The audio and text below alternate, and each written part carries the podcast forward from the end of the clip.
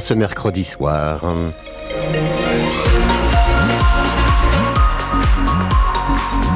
Les infos avec Nolwenn Lejeune. Bonsoir. Bonsoir Eric, bonsoir à tous. Erwan vient de nous appeler pour nous signaler euh, des ralentissements au cœur de Caen, du côté de l'hippodrome et du parc des expositions. La météo.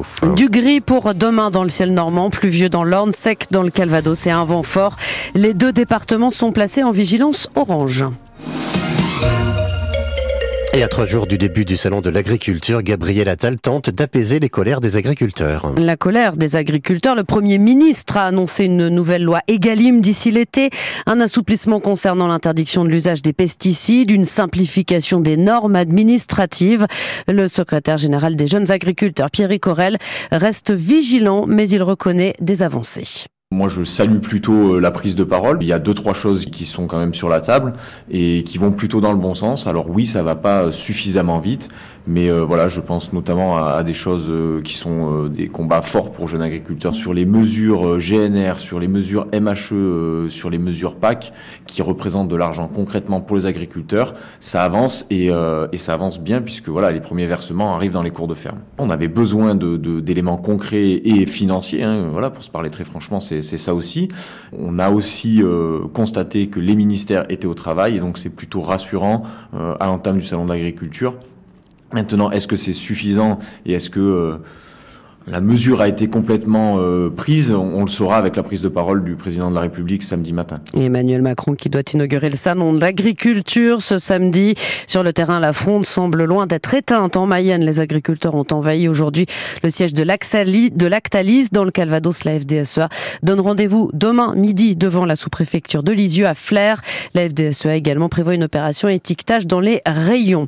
C'est aujourd'hui que le tribunal de commerce de Bordeaux doit se prononcer sur l'avenir de 26 magasins Galerie Lafayette de France. Celui de Caen est concerné. Le tribunal doit se prononcer sur le plan de sauvegarde présenté par l'homme d'affaires Michel Ohaillon, qui, pour éviter la, la liquidation judiciaire, propose l'épongement de 70% de ses 153 millions d'euros de dettes. Décision attendue dans la soirée. 850 salariés au total sont concernés.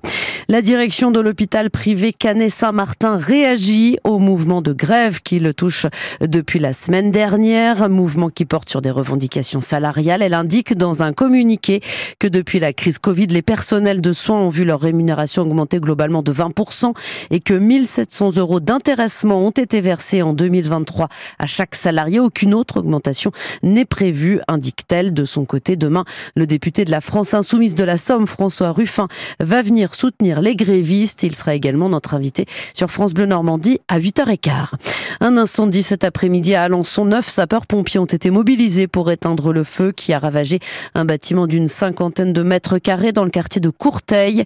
Une maison située à proximité a pu être préservée. Aucune victime n'est à déplorer. Le trafic ferroviaire interrompu entre Paris et Caen pendant deux heures aujourd'hui à cause d'un dégagement de fumée dans un TER. Les passagers de ce train qui reliait Caen à Rouen ont été évacués. L'alimentation électrique a dû être coupée dans toute la gare le temps des opérations, ce qui a donc occasionné l'arrêt du trafic de 13h à 15h. Vent maison avec bunker dans le jardin, c'est l'annonce très particulière que vient de publier la mairie de Bénouville dans le Calvados. Elle met en vente un corps de ferme du 18e situé à même pas 100 mètres de Pegasus Bridge et dont la particularité est d'avoir un abri souterrain dans le jardin. À l'origine, la municipalité y avait des projets, mais euh, tout s'est avéré trop compliqué à mener, explique la maire de Bénouville, Clémentine Lemarec. On avait réfléchi, nous, en tant qu'élus, à s'approprier un petit peu cette part d'histoire en la transformant en musée, en musée euh, civil. Et en fait, les, les, travaux sont quand même assez euh, conséquents. Et surtout, pour une municipalité, on a imposé euh, pour l'accessibilité aux personnes en situation de handicap, par exemple. Et là, pour le coup, ça voulait dire beaucoup de travaux sur la façade et ça aurait dénaturé forcément l'histoire de cette maison. Donc, on s'est dit qu'on allait la remettre en un particulier. Et puis, on a vu avec l'association Histoire et Patrimoine de la commune. Donc, ils sont déjà venu visiter la maison et voir comment on peut euh, retrouver des éléments euh, d'histoire sur, euh, sur cette maison et ses occupants. Vous cédez pas les clés comme ça, quoi Non, ce sera pas un promoteur qui viendra le raser pour refaire un immeuble neuf. en tout cas.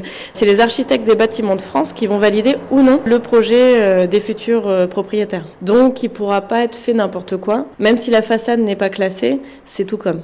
Des propos recueillis à Micro France Bleu de Lenny Flouva. Le bien est mis en vente au prix de 340 000 euros et les fonds permettront à la mairie de financer une extension de sa salle polyvalente. Un fort coup de vent attendu ce jeudi sur toute la partie nord-ouest de la France. Le Calvados et l'Orne ont été placés en vigilance orange. Il y a du hockey sur glace ce soir. Les Dracards de Caen, leader de la D1, se déplacent à Nantes pour un match en retard de la huitième journée. Coup d'envoi de la rencontre à 20h. Et puis un pongiste canet sélectionné pour les JO. Le Anders Lind, licencié au camp TTC avec son équipe nationale. Il a décroché son billet pour les quarts de finale des championnats du monde par équipe qui se déroulent actuellement en Corée du Sud.